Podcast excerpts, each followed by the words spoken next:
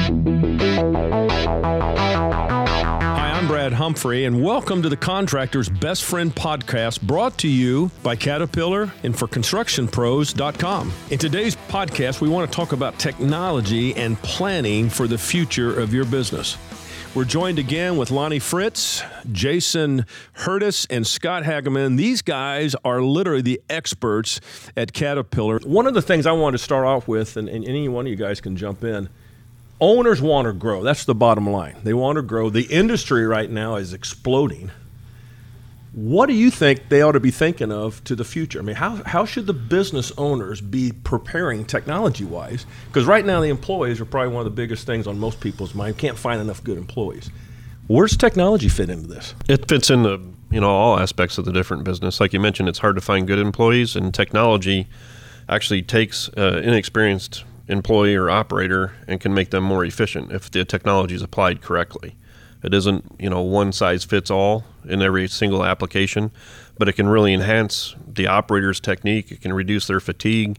It can make the job simpler to to manage and operate. It can make the machine simpler and easier to operate. You can get on grade faster. You know how much material you're moving. It can it can work in all aspe- all aspects of their particular business. Okay, I agree with that. Scott, you, you throw the I would throw the word at you earlier. Telematics. One way that we see a lot of our customers using telematics is just basic things like hours and location. Where's my machine?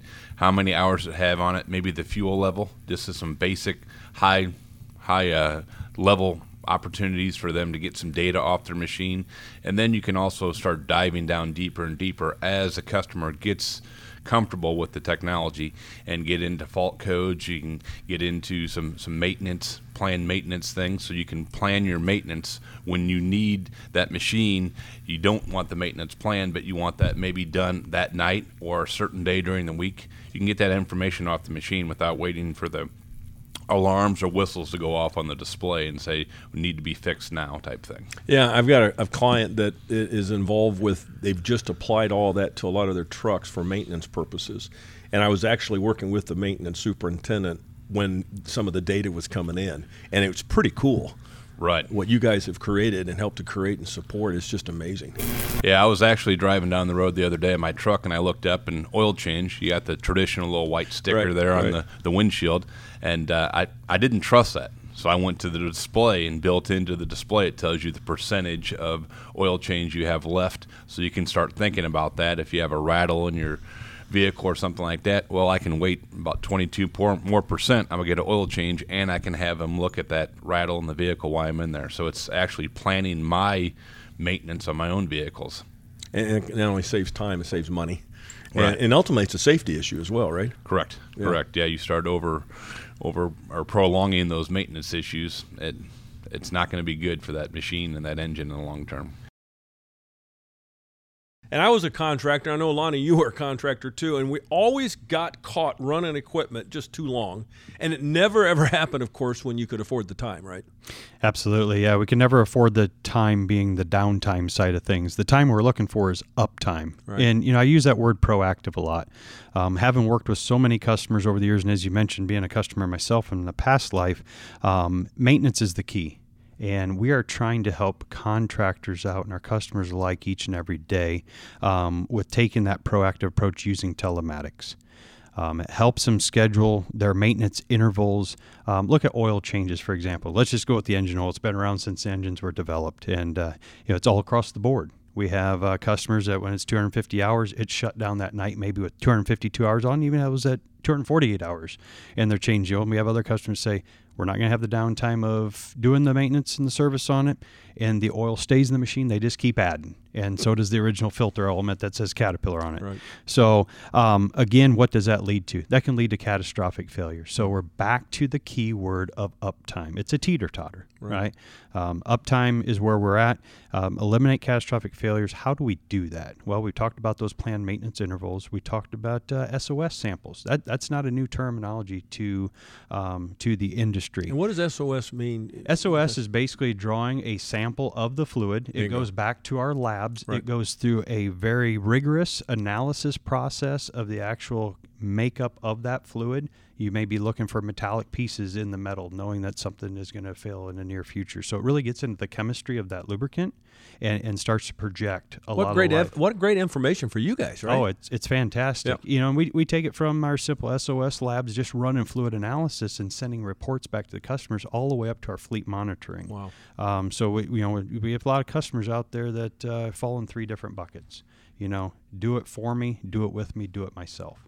Um, and this is where we can utilize some of those services that really come into play. Um, so again, the message here is uptime is paramount.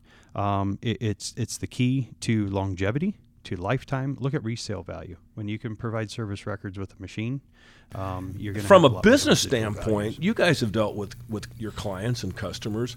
How do you impress upon them the need to really seriously consider not only the purchase of equipment? We're, again, we'll talk about that later. But but why should it be a part of their strategic approach in moving forward with their company? Because it's going to be a part of the business. Well, Brad, some of these projects nowadays they're mandating you have a grade control system on your machine, and that's just how the project was bid and how they're going to manage it. So, as a customer's looking at the future of his business when Right. he's purchasing equipment and he's thinking how his business is going to grow, he definitely has to have grade control on his machine, whether he uses it now or the next job he gets. So, he's got to look in the future a little bit more than just what he's doing today, because the jobs are changing. You have to. I mean, it's so competitive now. I mean, you have so many people bidding on the same job. If somebody's bidding with grade control, like Scott just mentioned, and you're not, Right. it's going to take you a lot longer to do that job. And you know, if you're using grade control or other technologies, you're going to be on the job, more accurate, probably on budget or closer to budget Yeah. than without using that technology. And you already be moving to the next job when the guy that's not using technology is still struggling and working and coming in over budget and over time and everything else. You, you that's it's the nature of the beast. You have to have it to be competitive anymore. Yeah, you do. The other thing, Brad, you see a lot of customers, they look at other contractors and see what they're doing. So they might see that they're losing bids and or they they're on a job and somebody else is getting done a little bit faster and they're saying, What's the difference between them? We've got the same tractor, we've got the same excavator, why are they getting done sooner? And then they start realizing it's that technology that's on the machine. Of course, the customer doesn't want to tell his competition the gains he's getting from that, but the competition can see very bluntly that it's something that's different, and the different they can see is grade control the, on the machine. You know, and the different tu customers that I talk to, Brad, there's uh, competition is really starting to drive adoption. It's it's hard to stay competitive today when your neighbor, those that you're bidding against, have already adopted competition. For example, um, working the Con Expo floor back in 2017, I had one of our underground utility customers come up and say, Lonnie, I, I see all these great things. We were standing in front of the technology wall, actually featuring a lot of our machines and technology features. And he said, I see a lot of great things about the 2D, the 2D with assist. He said, but my competition has caught me. We all have 2D in our area Right. now. He says, I need to speak to you about 3D. I said, well, you're in luck. We have a 3D expert on the floor. Send him directly over to our product application specialist Right. um, to the excavators with the 3D on the machine. So the the story here, the point is here is there's pockets of adoption out there.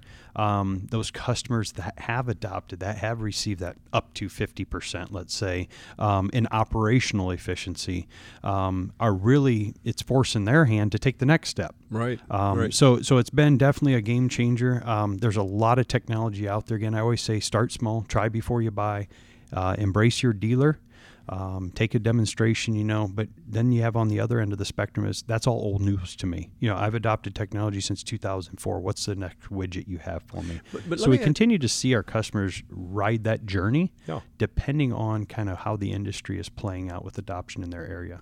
Well, I've got two questions for you on that, real quick. On the guy, the, the example you just gave at the conference, was he there strictly to stay ahead of the competition? What's the follow up to that story? Did he really need a 3D?